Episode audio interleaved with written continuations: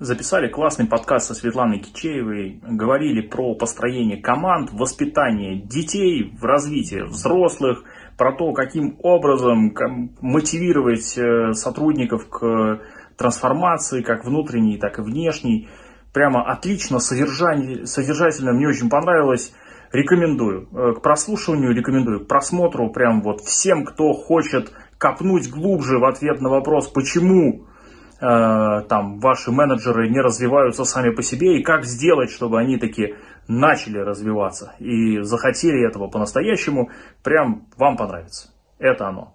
Приятного просмотра, приятного прослушивания. Подписывайтесь на нас везде-везде. Ставьте обязательно лайки, пишите комментарии. На все вопросы обязательно ответим. Удачи!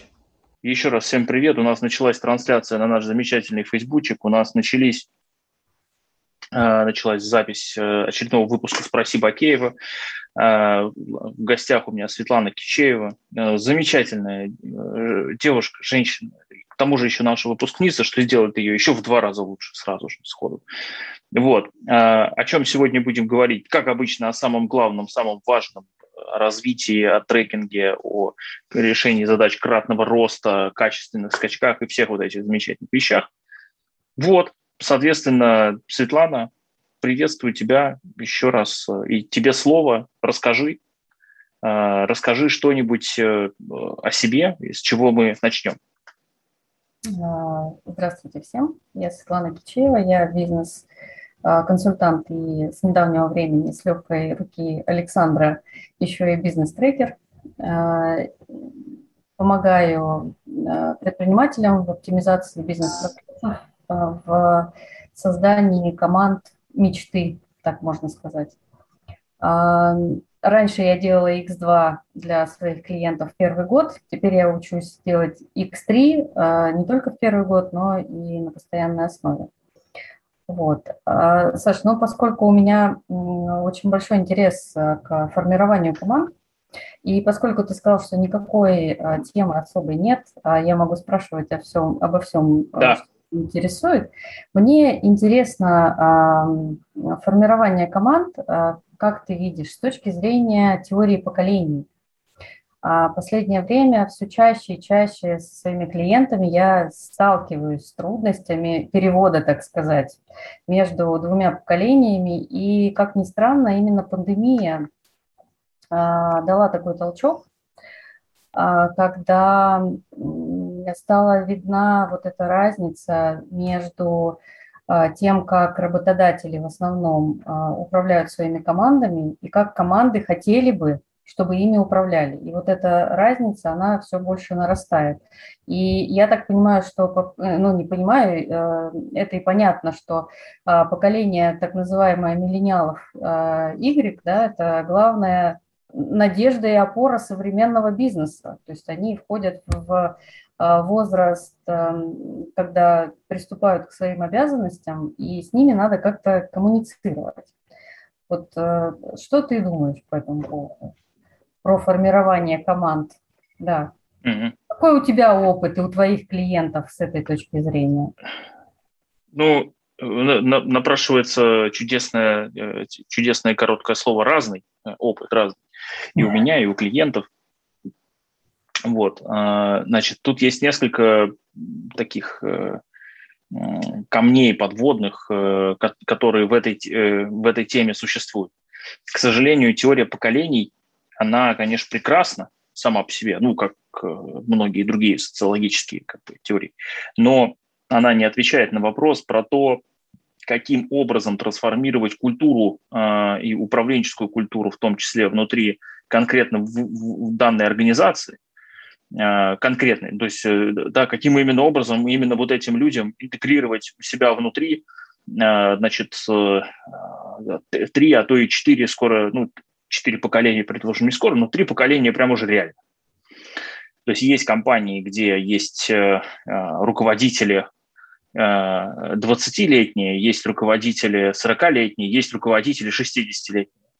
Это три э, разных категории людей. И вот э, теория поколения, она, к сожалению, на вопрос конкретных этих самых э, конкретного менеджмента в конкретной компании о том, а как же нам значит, а как же нам сделать так, чтобы у нас были, значит, все, все эти люди, они все были почему-то продуктивные, довольные, но это не обязательно, но вот продуктивные очень хочется, и чтобы вот, значит, старшие помогали младшим или младшие старшим, чтобы вот это все как-то еще гибко управлялось и отвечало на существующие сейчас вызовы.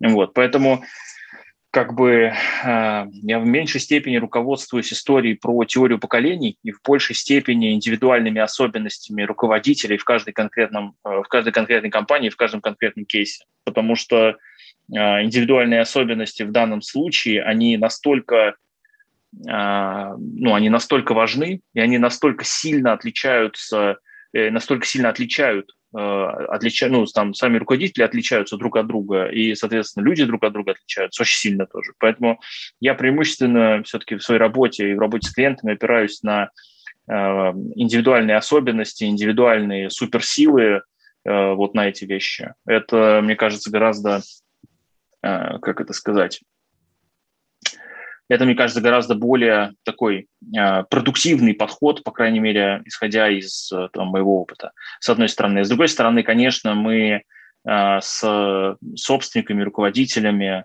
предпринимателями, первыми лицами, топ-менеджментом э, преимущественно работаем в таких случаях над вопросами трансформации культуры э, в первую очередь, э, потому что нам нужно решать большие задачи, иначе бы у нас не было необходимости иметь э, такое количество самых разных людей, раз задачи большие масштабные, то э, культура конкретной компании должна позволять такие задачи ставить, ну и решать, соответственно. Поэтому э, нет, нету такого одного простого какого-то примитивного этого самого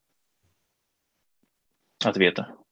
Ну, это понятно, потому что там, ну, в этой работе по формированию команды там затрагивается и стратегия, и какие-то конкретные шаги, которые должны делать менеджеры, и мотивация mm-hmm. разная для разных людей, да, у кому-то а, там, я не знаю, мотивация к действует, а у кого-то мотивация от действует, да, там кого-то надо бесконечно хвалить за каждое движение, а кто-то, э, наоборот, в условиях жесткого дедлайна а, очень хорошо работает. И в этой связи мне бы хотелось, вот, чтобы ты сказал, а, как вообще происходит формирование команд, исходя из особенностей первых лиц. Вы подбираете команду под, под задачу. Это очень, под это очень, это очень длительный, да, я понимаю, очень сложно. Нет, нет, нет, он не длительный, просто мы вообще, я часто могу сказать, мы вообще на этот вопрос не так смотрим. Как? А, в моем опыте, в моей практике, мы, во-первых, собираем команды, исходя из э, соотнесения, соотношения внутри э, людей по стилям э, мотивации.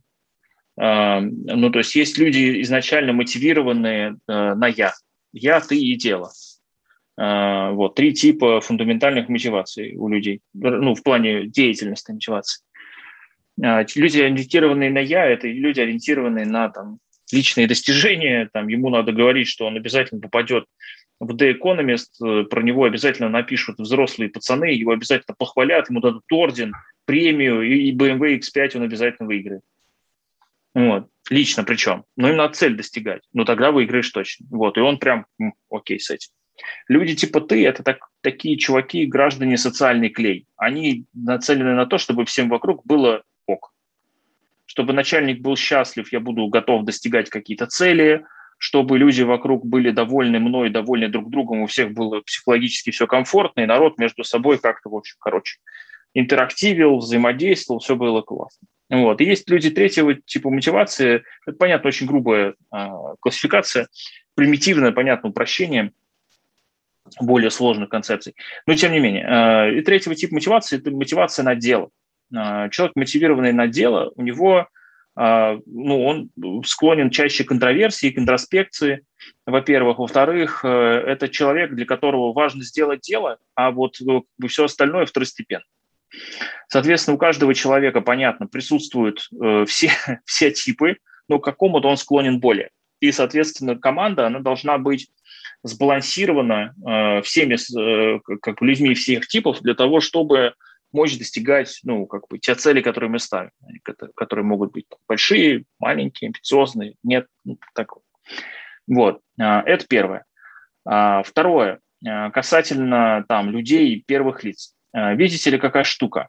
У нас нет необходимости погружать первое лицо или там предпринимателя в operations. Поэтому тут вопрос первый, который встает, а у нас вообще как бы этот человек, он внутри операционных процессов что-то вообще делать будет?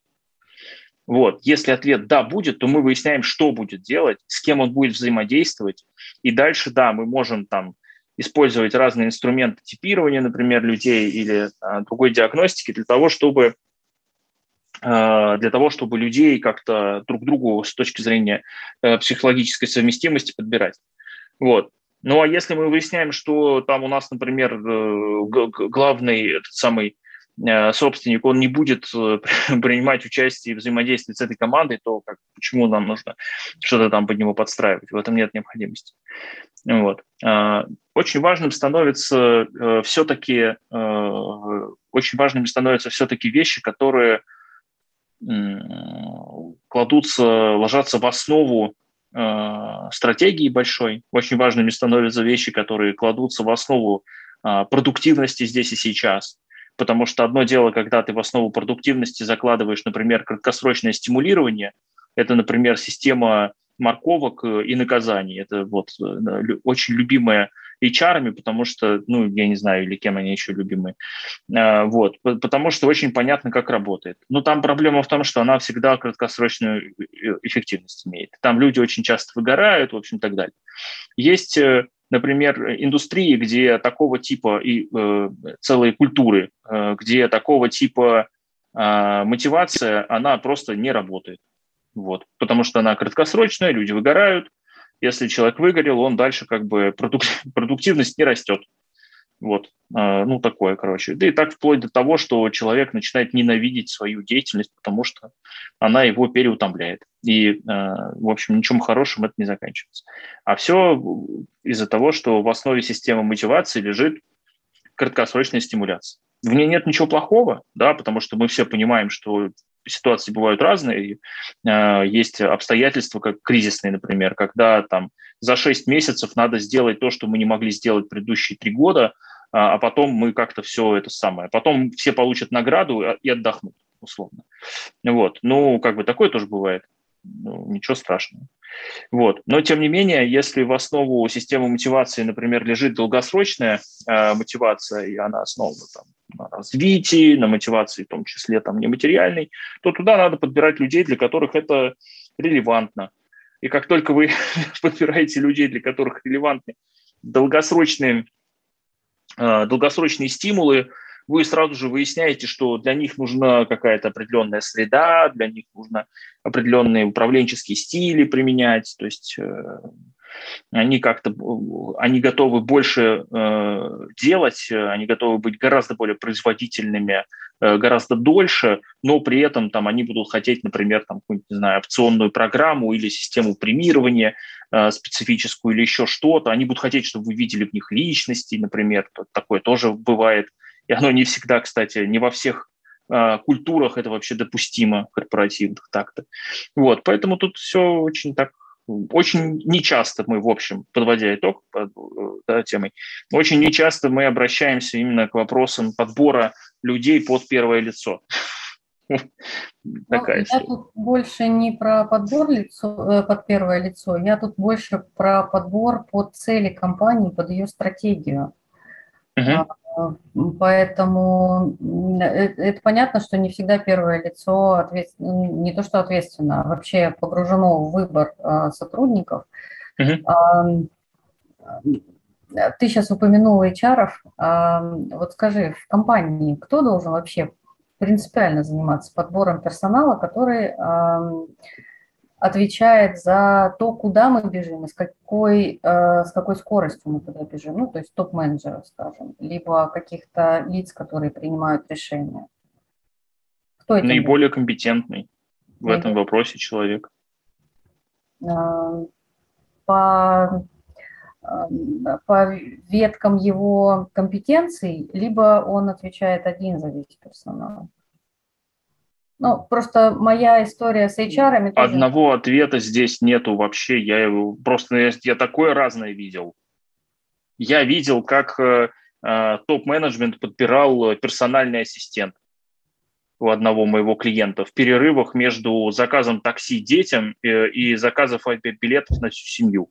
А в перерывах собеседовал генеральных директоров, э, исполнительных, там, коммерческих, все, все остальных. Я как бы, ну, я когда об этом узнал, говорю, не, ну хорошо, в принципе, что не уборщица. Ну, ладно. Могли бы. Они такие, не, а что, она, между прочим, интересная женщина. Я говорю, я допускаю просто, ребят, ну как-то это соизмеряйте. И ничего, нормально. И там и люди долго работали, и хорошо подбирались, ну, сравнительно, да, ну, то есть результат был, он всех устраивал. Тоже оно как-то работало несколько лет таким, в таком режиме.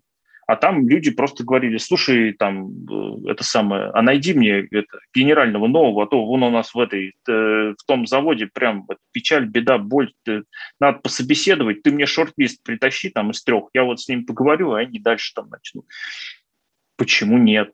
То есть очень разные вещи. Поэтому я говорю, наиболее компетентный для решения этой задачи человек – это хорошая тема. А, очень часто HR-директора не обладают этой компетенцией, они не факт, что вообще должны, потому что, ну, например, бывает HRD, который нужен для того, чтобы трансформировать э, там, не знаю, культуру, о которой мы уже говорили. Это одного склада и типа гражданин. Бывает HRD, который должен выстроить процесс HR, вообще все, то есть там от рекрутмента и адаптации до этого самого э, развития э, и там внутренних университетов всяких. Ну, это просто разные люди, ну, разных компетенций, разных категорий. Более того, на разных этапах развития компании, наверное, нужны будут разные.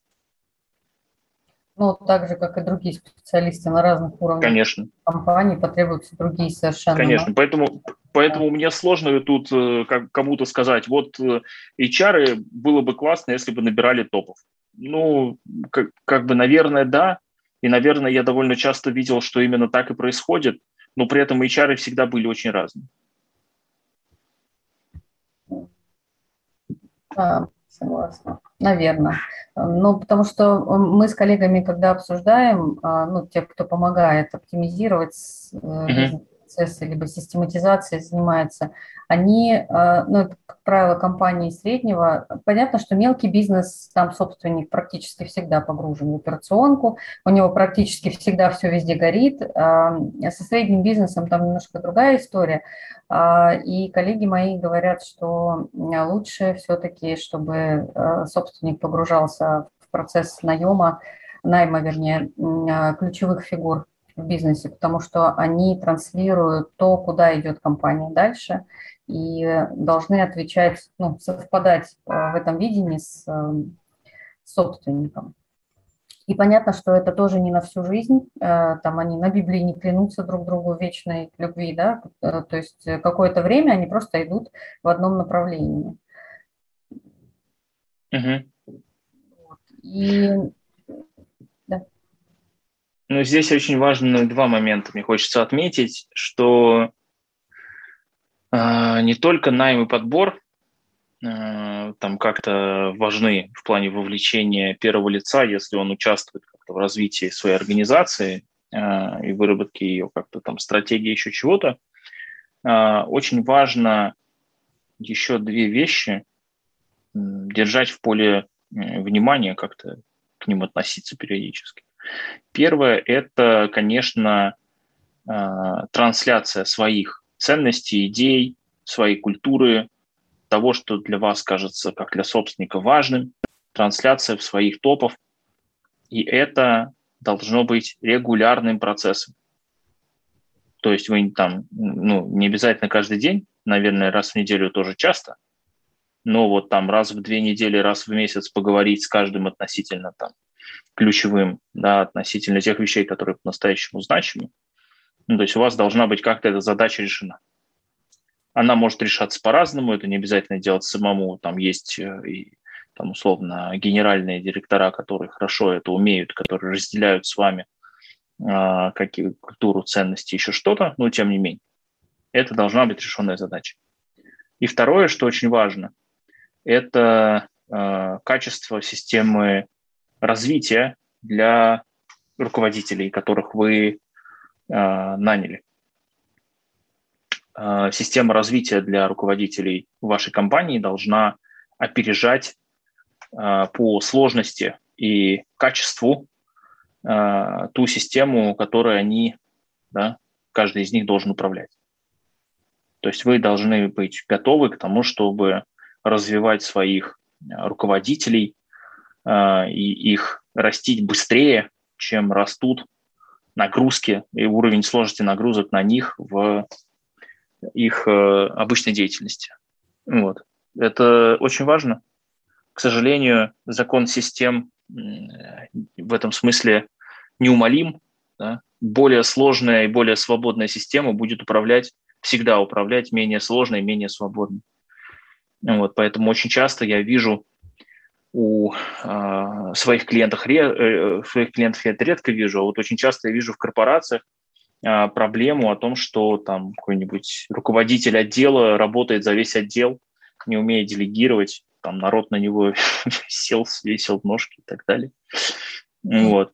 Я в корпоративных э, эм, корпоративных взаимоотношениях. Вижу, что систему они хотят, э, ну, то есть эм, систему обучения для руководителей линейных и э, каких-то более крупных, они хотят внедрить, но это носит какой-то очень формальный характер ну, там, прослушать э, цикл лекций по делегированию, а, не имея возможности отработать это на кошках, да, а прямо пойти в поля и начать отрабатывать, это, конечно, ну, too much, на мой взгляд. Ты понимаешь, а... какая штука? Когда ты говоришь с ну, каким-нибудь сотрудником корпорации э, и говоришь ему, смотри, вот под тобой там 500 человек, Э, там 60 из них это менеджеры какие-то разного типа. Вот. Э, давай мы их обучим, они будут автономными, продуктивными, целеустремленными. Вот этот и, и прям кайф же, да? Он такой, блин, ну как сказать? Первое, что он слышит, это угроза своему положению, потому что, очевидно, если они будут бодрее, чем он, то его Э, это самое скинут, он пострадает, он умрет, э, его уволят, вот это все. Это первое. Второе. А, для того, чтобы управлять такими людьми, необходимо, собственно, да, трансформировать себя, как-то меняться, свои привычки менять. А это, ну, как бы дорого стоит человеку любому, потому что граждане, живые люди консервативные изначально от своей природы, он, ты можешь прийти ко мне и сказать, Саша, давай-ка ты сегодня привычки свои поменяешь, как, какую-нибудь одну на какую-нибудь другую, потому что, мне кажется, это будет продуктивно для тебя. Я такой, да, какие вы любопытные люди. А, я знаю несколько мест, куда можно вас направить. В пешем, конном можно режиме. Можно вместе с вашими друзьями их прихватите с собой. Вот. А, поэтому а, я и говорю про систему развития которая стартует сверху. Когда мы эту систему стартуем сверху, у нас всегда э, менеджеры более высокого уровня, руководители более высокого уровня, да, всегда сложнее, всегда более развитые, всегда на голову или на две выше, чем э, как бы те, те масштабы задач, которые решают их подчиненные. И поэтому невозможна история про конкуренцию. А если у нас такой системы нет, то все обучение для линейного персонала будет всегда носить линейный, ну, такой формальный характер. Ну, это типа, ну, мы что-то делаем, они им вроде нравится, вот, такое. Вот, поэтому мы такие вещи, мы такие вещи знаем, понимаем, делаем сверху. Всем рекомендую делать то же самое. Хотите начать перемены внутри э, вашей чудесной корпорации, какой бы она ни была, или там компании, неважно, начинайте сверху, с самого верху. Это очень полезно, это очень весело. А что такое система развития для топ-менеджеров? О, ну, господи, на эту тему такое количество э, книг существует, в общем, неплохих, концепций самых разных. Ну, вот. Трекеров можете понанимать. Это тоже будет интерактив тот еще, я вас уверяю. Да, с трекерами согласна. Особенно те трекеры, которые ретро, ретро а, заканчивали. А, да, у нас с более психологической точки зрения с, в работе с собственником. Я всегда на это обращала внимание, что если бизнес хочет поменять что-то а, в положении на рынке, либо внутри своей системы, то все должно начаться с собственника. Ну, как бы по-другому не работает. Оно какое-то время, может быть, будет работать. Ну, вот когда пирамидку поставили, она стоит, а основания у нее нет. И она все равно порушится, потому что основание, фундамент, собственник, он как раз не готов к таким переменам и он начнет потом делать э, неважное и несрочное, задвигая тем самым все благие намерения, которые у него были там месяц назад при работе либо с консультантом, либо с трекером. Поэтому я тут совершенно согласна, что с самого высокого уровня Просто последнее время тренд, э, и понятно, что он будет теперь постоянным, а, на обучение. То есть мы постоянно чему-то учимся, а то и не одному, а там, в трех-пяти направлениях сразу, да, э, читая книги и, э, допустим, ну, чтение книг уже э, с точки зрения расширения своего миропредставления и взятия для себя каких-то мыслей для рефлексии – а, оно уже не рассматривается как обучение, это, ну, это уже вшито куда-то, просто в подкорку, ты уже по-другому как-то не можешь. И я смотрю, что и ты много читаешь, слушаешь, да. А, и когда у человека спрашиваешь, а, чему ты сейчас учишься, и он говорит, ну, я там закончил школу там в таком-то году, а потом институт в таком-то году, даже если это было там два года назад. И, ну, я реально понимаю, что те данные, которые ему выдали в институте, которые он закончил два года назад, уже вообще не соответствуют рынку. Рынок уже там скакнул уже очень далеко. И вот этот тренд на постоянное обучение, он, мне кажется, как нельзя лучше вписывается в то, что ты сказал, вот в развитие системы обучения а, как для руководителей, так и для персонала. И он как бы поддерживает mm-hmm. общую, наверное, тенденцию развития любого бизнеса.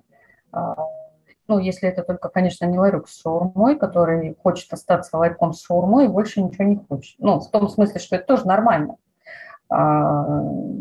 масштабироваться не надо, там, но в любом случае, мне кажется, все равно человек, даже держа ларек с шаурмой, тоже все время обучается, он там ищет какие-то новые рецепты, опять же, по-новому как-то коммуницирует с той же налоговой. Если там 10 лет назад мы ходили пешком в налоговую, да, то теперь мы просто открываем там мобильный телефон и через онлайн-кабинет э, делаем необходимые там платежи, какие-то письма э, к себе, э, письма какие-то просим, справки, да, то есть не изменилось качество и количество общения с а, теми же органами власти, да, когда там, не знаю, вывеску согласовывать. Вот, э, я помню, как 10 лет назад в офлайн бизнесе мы согласовывали вывеску почти там 9 месяцев.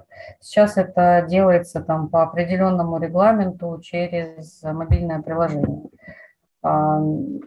И вот это обучение, оно мне кажется, дала такой тренд а, на осознанность. Но осознанность и обучение, это, мне кажется, все-таки не одно и то же. А, и мы недавно с моей коллегой, образовательным консультантом, дискутировали по поводу осознанного обучения, которое применяют сейчас, а, не применяют, которое она пытается внедрить в школы, так скажем. Вот. Я знаю, что ты... А в чем суть концепции осознанного обучения? в том, что... В данном случае том, что э, вот это обучение, про которое мы с ней говорили, оно э, заставляет э, ученика э, думать и учиться, не наоборот. То есть не учитель, как лектор, пришел, выгрузил знания, отгрузил свою экспертизу, да, а, а таким образом построенное обучение, чтобы э, у человека было было место, возможность подумать и э, выбрать тот вариант решения, который он считает сейчас наиболее а, приемлемым, так скажем. А, ну, может быть правильным, может быть э, как одним из вариантов. И наверное, ну, мне кажется, что вот такое обучение больше соответствует современным тенденциям в бизнесе, а, чем традиционное наше обучение, к сожалению, а, которое дает академические знания, и то не по всем предметам, а, и ну, не заставляет людей думать. Что, что хочу этим сказать? Тем, что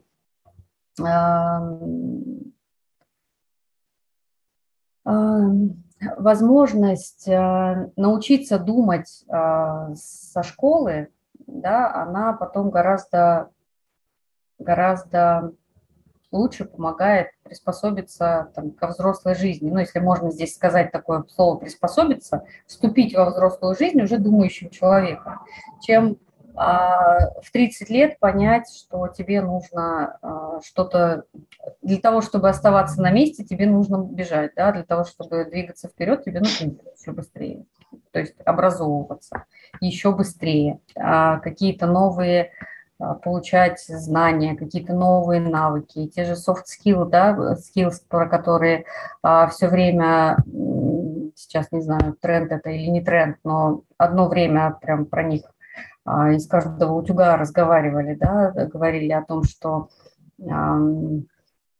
нужно быть там профессионалом в своем направлении, быть готовым сменить деятельность и переучиться, а, быть гибким, договариваться с людьми, то есть все вот эти навыки, которые а, помогают больше приспособиться к действующему, ну, к обстановке окружающей умение mm-hmm. работать в изменениях, да, то, то, чему у нас, собственно, в школе-то не учили.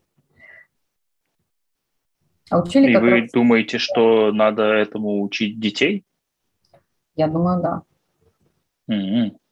И что тогда из них вырастет, прости? Нет, э, я не говорю, что им не нужно давать академические знания. Я, совсем я не, не про это, я про то, что вот ты начала, предположим, учить детей бесконечно адаптироваться к переменчивому внешнему миру. Например, вот у тебя ребенок этому научился, вот ему 30 лет. У него к этому моменту из-за бесконечной адаптации к меняющемуся миру было, ну, например, три личностных кризиса.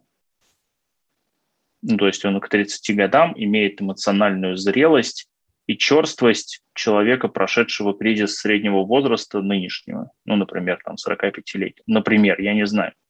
Просто как бы дети сами по себе, ну, вообще молодые люди, они довольно гибкие, у них они э, эту гибкость имеют в связи с тем, что еще мозг не до конца сформировался, чисто биологически, поэтому для них важными навыками во многом являются те, которые они воспринимают из окружающей среды, как бы странно это ни звучало. Я, конечно, не так силен в педагогике, я все-таки преимущественно э, со взрослыми работаю, с детьми, ну, это не моя поляна. Вот. А, но у меня хватило как бы мужества ознакомиться с трудами товарища Макаленко, потому что он все-таки товарищ, а не господин. Мне кажется, его бы это оскорбило в каком-то смысле. Вот. Но тем не менее, у нас задача в образовании детском ну, в школьном, например, образовании. Да? Задача школы – вырастить гражданина и сделать так, чтобы он желательно остался жив и здоров. У школы нету задачи, и не надо на нее навешивать задачи персонального развития вашего чада. Это задача в школе, как бы, конечно, тоже неплохо, если решиться, но не обязательно. Школа – это государственное учреждение. И по какой причине вы решили, что государство обязано развивать вашего ребенка, причем именно так, как нужно вашему ребенку. Более того, почему вы решили, что это вообще как-то э, именно так должно быть? По какой причине? Зачем вы так думаете? Это как бы порождает большое количество страданий среднего класса, которые считают, что чтобы там лучше жить, надо, не знаю, там больше работать или быстрее бегать, или там, не знаю, больше знать. Но это же не связанные вещи ну, э, давайте будем вот э, смотреть в реальности в глаза. Мы можем увидеть большое количество людей с большими состояниями, заработанными абсолютно честным путем, э, которые существенно менее образованы, чем университетский профессор, который не заработал такие состояния. И мы при этом можем видеть обратную ситуацию, когда топ-менеджер э, крупной компании заработал очень много денег за свою карьеру, ну, не знаю, там 10 миллионов долларов, например, и открыл свой небольшой инвестиционный фонд и э, стал инвестором. Это очень-очень образованный человек. Но как инвестор, когда он сделал свой инвестиционный фонд, он начал зарабатывать в два раза больше, чем зарабатывал, когда он был топ-менеджером. Реальные кейсы знаю. Э, потом я у него даже такого человека выяснял конкретно, говорю, слушай, тебе твое образование пригодилось? Он такой, образование не пригодилось. Пригодились изменения, которые оно привносило в мою жизнь. Опыт, способность посмотреть на этот опыт и так далее. Вот. Э, когда мы смотрим, например, с клиентами э, школы для детей, вот, мы, они сначала выбирают школу, а потом выбирают репетиторов, исходя из склонности ребенка. Э, вот. И как бы э, индивидуальное образование всегда будет очевидно более высокого качества, чем любое там, э, в данном случае там условно коллективное или какое-то там это самое усредненное. Вот. Когда мы говорим про навыки, которыми там дети с моей точки зрения, опять-таки, я же тут не эксперт, должны обладать и должны эти навыки получить. Ну, это в большей степени определенное поведение, это в большей степени там, умение пользоваться определенными своими качествами и, э, самое главное, умение себя выражать в разных обстоятельствах, в разных контекстах, мочь воспользоваться своими, э, так сказать, разными внутренними ресурсами. Потому что сами по себе, а, само по себе умение быть гибким или там умение меняться или там какие-нибудь подобные штуки, это классно. А, вот, но оно, а, как сказать, в отрыве от представлений собственных о своих целях, своих потребностях, своих желаниях и своем векторе развития, оно, в общем, мало полезно. Знаете, как это, мутация – это тоже изменение, просто существенно как бы неуправляемое. А вот управляемые изменения – это уже очень похоже на какое-то там, на эволюцию, например, в каком-то смысле. Вот, поэтому э, вот научить ребенка эволюционировать можно, это может быть интересно. Научить ребенка э, как бы определять э, свои э, желания, свои интересы, их границы и границы интересов других людей тоже может быть полезно. Научить ребенка а, каким образом он может там, а, не знаю, находить и обнаруживать себя в мире, и вообще какое место он в мире занимает, по какой причине, что вот у нас там мир бывает социальный, экономический, бывает эмоциональный, да, ну вот это вот все. Что вот в разных системах он может иметь разные грейды, это не делает его лучше или хуже, и что это вообще с ним лично мало связано, это просто какие-то внешние, э, внешние атрибуты, которые ну, о нем лично очень мало что говорят. Они, возможно, что-то говорят о тех решениях, которые он принимал какое-то время назад, ну, как любой человек, или о тех решениях, которые принимали его родители, опять-таки, некоторое время назад. Поэтому э, это очень такой широкий вопрос про образование для детей. Вот. Пока что я не видел, э, то есть если вот брать разных, э, разные семьи, разных состоятельных людей, или ну, там просто, просто старые семьи, да, то есть которые там много столетий знают свою историю. Ну вот а, в, в этом случае как бы ну, есть разные предки, которых по-разному воспитывали, э, которых по-разному растили в разных обстоятельствах, вот, и которые при этом добились каких-то результатов. Вот. И, ну, это мы можем, да, там, сравнить. Я вот по истории своей семьи могу тоже сказать. Но э, делать из этого какие-то далеко идущие выводы о том, как же надо вот именно воспитывать мне моих детей, ну, нав- наверное, это не лучшая затея, потому что контекст поменялся.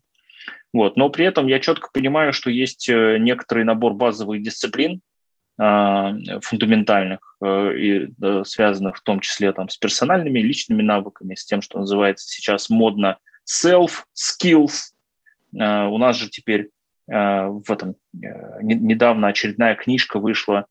Раньше было модно про эмоциональный интеллект и soft skills, а сейчас появился духовный интеллект. Он теперь SE или SQ сейчас. Нет, SQ Был EQ, да. эмоциональный, теперь SQ, духовный. Мы таким образом, наше человечество современное подошло к понятию да, духа, мудрости и вот этих вот базовых добродетелей из Древней Греции, которые наконец-то стали переосмыслены новым способом с помощью подходов из нейрофизиологии. Вот, поэтому э, как бы нету необходимости каждому ребенку э, прививать какую-то вот именно таким способом тебе лично будет лучше всего учиться. Ну, наверное, нет. Наверное, разные дети по-разному готовы учиться. У разных детей разные склонности. Какому-то ребенку очень нравится сначала послушать, потом сделать самому. Какому-то ребенку нравится сначала потыкать все самому, а потом уже посмотреть ответы в конце учебника, а потом вообще задачу почитать, что надо было. Вот. Ну, дети разные. Ну, я тут совершенно согласна с тем, что государству, э, ну, ответственность за образование у государства, потому что государству нужно, чтобы э, люди из Владивостока и Калининграда были в одном контексте, да, то есть учили одни стихи и, там, не знаю, по одной системе учили математику. Mm-hmm. Это делает нас государством, и это все понятно. А, я не говорила про школьное образование, я говорила про образование вообще, и некоторые, некоторые курсы для детей, может быть, даже школы, некоторые студии для детей, они применяют эти точечно а, некоторые методы из э, так называемого осознанного обучения.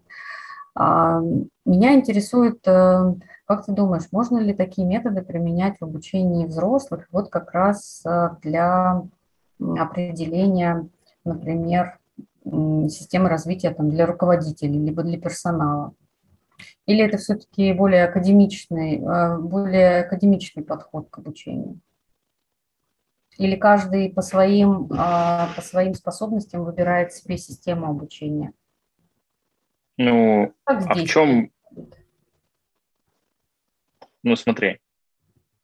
А, в чем суть а, концепции осознанного обучения на самом деле? Ну, самое главное. Самое главное, ну, для меня самое главное, uh-huh. это возможность учиться, э, ну, получать определенные знания э, самым наилучшим для тебя образом. Вот, отвечая, да. отвечающим моим, э, моим каким-то природным там, данным, например. Да? То есть если я э, больше воспринимаю информацию на слух, то значит для меня это там учитель. Если я там больше воспринимаю информации на зрительно, через зрительный нерв, да, тогда это а, Тогда это, ну, может быть, что фильмы, книги, mm-hmm. ну, по ним дискуссии, да, то есть для меня вот это. Mm-hmm.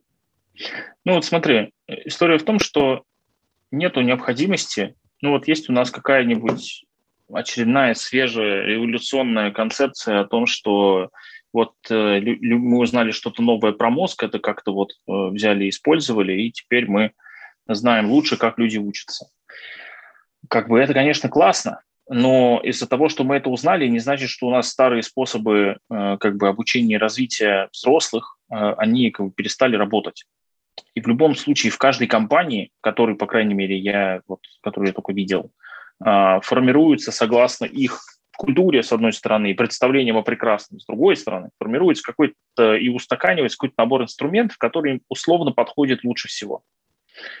А, где-то обучение, например, делают исключительно в а, формате тренингов. Оффлайновых, обычных, прям и так далее по массе разных тем причем один и тот же тренер с одной и той же темой в одной компании заходит прекрасно, и там вообще народ от него тащится, берет кучу инструментов, идет внедрять, а в соседней компании вообще ему говорят, слушайте, где вы просто уберите. Вот. А, бывает разное. Да? С другой стороны, например, есть э, э, компании, где все обучение абсолютно полностью индивидуализировано и повешено на э, задачу, ну, то есть это личная задача каждого топа ему говорят, э, то есть его проблематизируют внутри и, так сказать, подсвечивают вещи, говорят, смотри, вот у тебя там сильные стороны твои, давай фигач их усиливай. Нам нужно, чтобы они на 400% работали, ты тогда сможешь он такой бонус получить. И он такой, пойду займусь. Вот, ему вообще все понятно.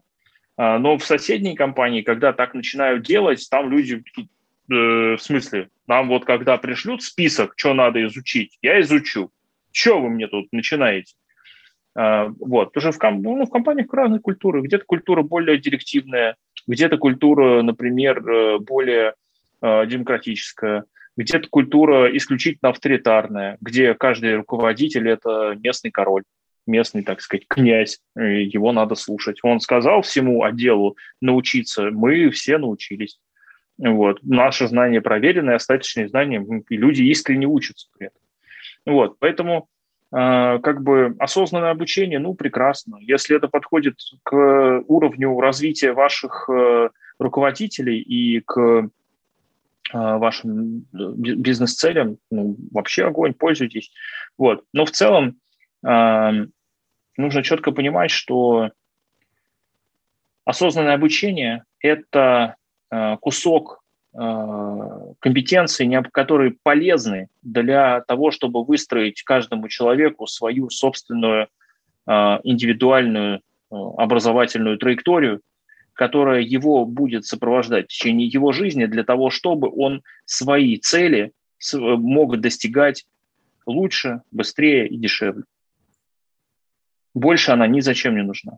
И любая образовательная концепция, какую бы вы ни использовали, она по большому счету э, как бы должна э, существовать в вашей жизни для того, чтобы вы э, качество вашей жизни через это самое обучение могли улучшать. Вот. Если, вы, если этого не происходит, не очень понятно, зачем вы всем этим занимаетесь. Да, тут я совершенно согласна. Первый вопрос, который да, должен задать себе каждый человек, который идет что-то делать или берет в руки книгу, это, мне кажется, зачем? Ну, ну, ответ, да, ответ на него может быть самый разный, и я всегда говорю, что тут нет плохого или хорошего ответа, правильного или неправильного, главное, чтобы был ответ на вопрос «зачем?». Вот. Я еще раз подтверждаю, утверждаю свои мысли о том, что а, подбор команд, да, вот из нашего всего uh диалога, что формирование команд, независимо от того, с точки зрения теории поколений, с точки зрения там, подбора индивидуальной индивидуальной программы развития этого самого персонала, либо там общие какие-то а, каноны, по которым команда учится бежать быстрее, либо а, достигать каких-то целей собственника и бизнеса. А, каждый бизнес со своим лицом, со своим характером, и каждому нужен индивидуальный подход нет, нет никакого стандарта, с которым можно прийти и сказать, что вот это сделаете вот так и вот так, и вот тут у вас вырастет, там, не знаю, дерево с молодильными яблоками. Можно а, сказать, что да, что возможно у вас вырастет дерево с молодильными яблоками, но это не точно. Оно может быть с молодильными грушами. Вот, поэтому такой ну, мы с клиентами в таких случаях, когда мы только начинаем работать, э, разбираемся, как нам э, обустроить, так сказать, э, как нам меняться, в какую сторону, что делать, что не делать. Вот. Я обычно говорю, что ну, нам нужно подобрать ту концепцию, тот язык, да, который для вас будет работать хорошо. Вот. И в каких-то компаниях это, например, там, вертикальное развитие лидеров, Сюзанна Кугройтер, там все супер отлично. А в каких-то компаниях я показываю, говорю, смотрите, вертикальное развитие лидеров. М-м. Они говорят, не-не-не, это все вообще блажь, фигня, ерунда. Вообще не, не, нет, у нас нет, у нас будет спиральная динамика. Окей, вообще, без проблем. Вот, давайте по ней, не вопрос, давайте. Там можно ну, построить эти треки развития в, этой, э, в этом понятийном аппарате, не вопрос. В другой компании мы приходим, я говорю, ребят, смотрите, у нас тут там вот, давайте, там, спиральная динамика, вертикальное развитие лидеров. Они говорят, нет, это все фигня, дай нам что-нибудь, что точно работает, прям проверено. Я говорю, прям проверено. Они такие, да. Я говорю, хорошо, хотите что-нибудь из Apple? Они такие, да, да, Apple классная компания, мы, у нас у всех айфоны, мы любим. Я говорю, супер, давайте откроем труды Дрекслета и Сибита, посмотрим, что там у них на тему команды, на тему развития э, руководителей. И, ну, нормально. То есть каждая, э, в каждой компании мы находим э, тот набор э, методов, тот набор концепций, который им помогает, который для них релевантен. И очень часто со временем там число этих, ну, набор этих инструментов, он просто разрастается, и мы начинаем им все более и более там, точно и прицельно пользоваться. Вот, поэтому тут какого-то одного простого инструмента, как бы одной простой кнопки сделать мне зашибись, как бы нет, наверное, такой нету. Вот, но можно прийти с целой клавиатурой, россыпью этих кнопок, и давайте попробуем, посмотрим, как бы, какая комбинация для вас будет лучше всего работать. Это прикольно, это прикольно. Это прикольно, если э, команда и э, собственник готовы работать в долгую. Это работает только в долгую. А, там метод «поставьте нам учетную политику, и у нас сразу найдутся узкие места, и мы полетим», вот, но не работает. Я когда пытаюсь до некоторых клиентов э, потенциальных это донести, они говорят, о, ну нет, ну это ж надо работать, ну окей. Ко мне иногда, вот э, ко мне, когда с такими задачами приходят клиенты, я говорю, ну мы локальную задачку решим, ну да, что Она да. у вас вскроет следующие, да, да. придете еще. Они говорят, хорошо. Я говорю, супер, давайте решать локальную задачку. Мы решаем локальную задачку, потом происходит, э, собственно, ну, приходит следующий, мы не волшебники, такие, а, да, вот, все, мы, мы готовы решать следующую. Вот. И так потихонечку как бы э, развиваются в том темпе, который для них наиболее релевантен. Вот. Поэтому тут нету тоже какого-то этого самого э, экстремального перенапряжения? Мне кажется, экстремальное перенапряжение это же тоже не самая лучшая, не самая лучшая стратегия развития бизнеса. Безусловно. У меня вот, например, э, очередной клиент э, мне написал очередной раз о том, что значит, в ближайшее, э, в ближайшее время он берет перерыв в нашем сотрудничестве, потому что не может встать с кровати. Все, перенапряг, перенапрягся человек. Вот. Мои уговоры про отпуск, э, отдых и восстановление были услышаны только в момент, когда все, вот, теперь лежим. Ну, окей, хорошо, меня все устраивает. Мне все понятно. Вот. Но, к сожалению, вот, э, конечно, хотелось бы э, быть услышанным раньше, но ничего страшного в этом нет. И мы оба с клиентом это понимаем. Ну, такой период нужно было сверхусилие в тот момент. Другого способа, другого выхода, другого варианта никто не видел. Так бывает. Вот. И э, это, это нормально.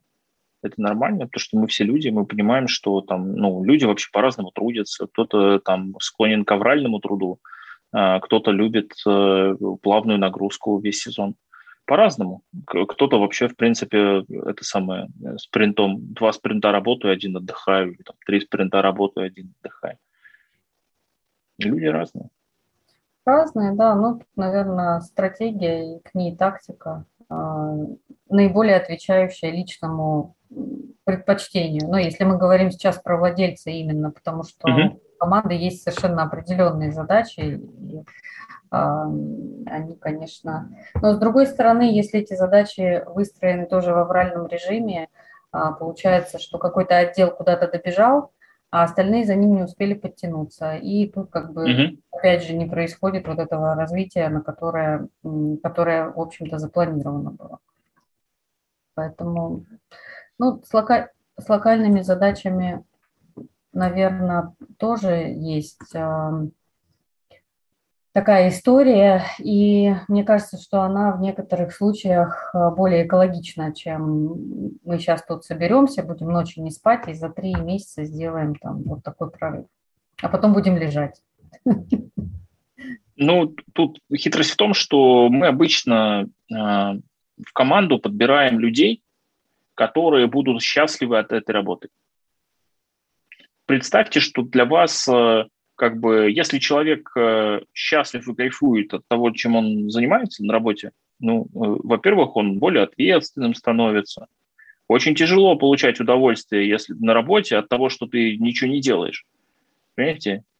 Уборщица пытается что-то делать охранник сидит и это само что-то делать начинает очень скоро, какую-то деятельность, потому что ничего не делать человеку очень тяжело.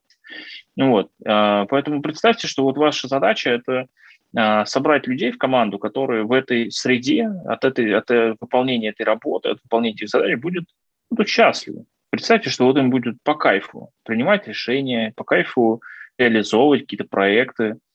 А, создайте среду, да, предположите, что это возможно, да, что вот э, такие будут происходить с вами, с вашими э, коллегами метаморфозы. Но вот. если есть э, возможность собрать новую команду, гораздо труднее работать с той командой, которая ну, работала в, каком-то, в, в какой-то стагнации, ну, с новыми э, требованиями пришел собственник э, к, ну, вернее, с новым видением своей личной жизни и а, своего личного бизнеса, так скажем, да, а они его не поддерживают на этом пути, поэтому когда речь идет о наборе команды новой, а, здесь, мне кажется, задача, с одной стороны, более простая в том плане, что можно набрать тех людей, которые отвечают данному проекту на сегодняшней стадии, с другой стороны, более сложная именно набрать людей, таких, которые отвечают э, необходимым навыкам.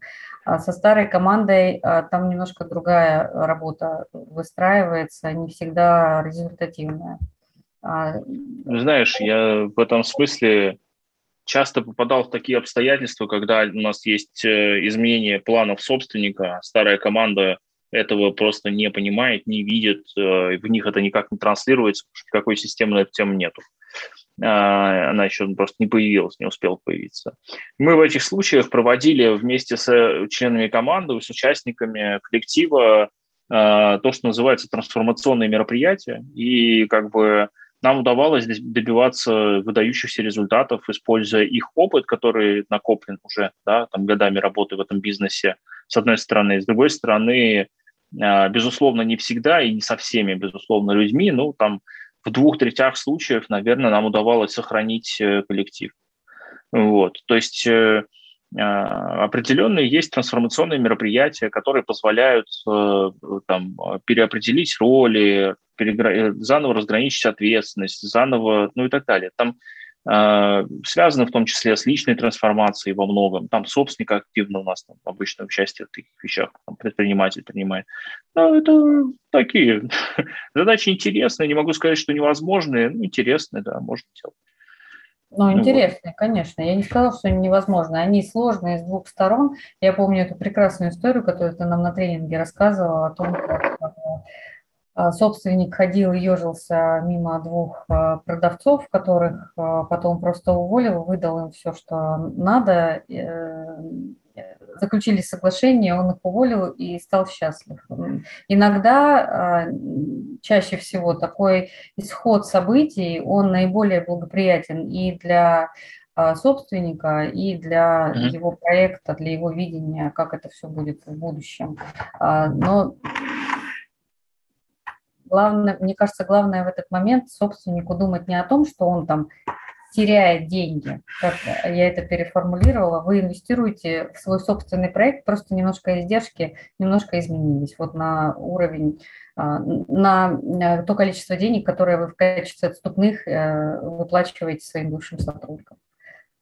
Поэтому, да, тут такой вопрос. Но я все время вспоминаю, что можно таким способом это решить проблему. И это вообще окажется не проблема, потому что ее можно решить деньгами. Ну, в том числе, да, в том числе. А, как тебе наш э, подкаст сегодняшний? Как тебе наша трансляция?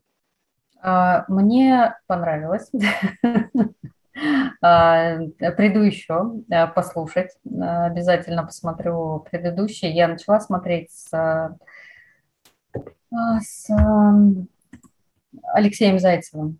не дослушала, слушать начала, не дослушала. Вот дослушаю и посмотрю еще до этого трансляции, которые были. Интересный формат, потому что не, не обо всем тебя можно спросить на тренинге, потому что не всегда соответствует этому кон, э, контекст. А здесь тебя можно спросить обо всем и услышать твое мнение, и в чем-то согласиться, в чем-то не согласиться, и подумать. Мне вот есть над чем подумать. Я тут написала про эмоциональную зрелость а, для детей, которые а, по, по принципу осознанного обучения. Потому что так далеко мы с а, моей коллегой ну, не заглядывали. Что это будет, какая будет эмоциональная зрелость у этих людей, у этих детей по данным концепциям. Потому что практики тоже ну, мало. Это такое новое направление в образовании. Меня здесь интересует именно с точки зрения образования, и пусть это будет даже не школьное образование, а просто образование как для людей, для детей, для кого, для mm-hmm. того, кого это подходит. Вот. Супер. Мне Супер. Будет... Я очень, я очень рад, что ты нашла время. Да, мне тоже было очень приятно. Я надеюсь, что и нашим зрителям и слушателям тоже было любопытно и э, интересно, вот, и полезно. Спасибо большое, приходи еще. Я тебя благодарю. Счастливо. Пока.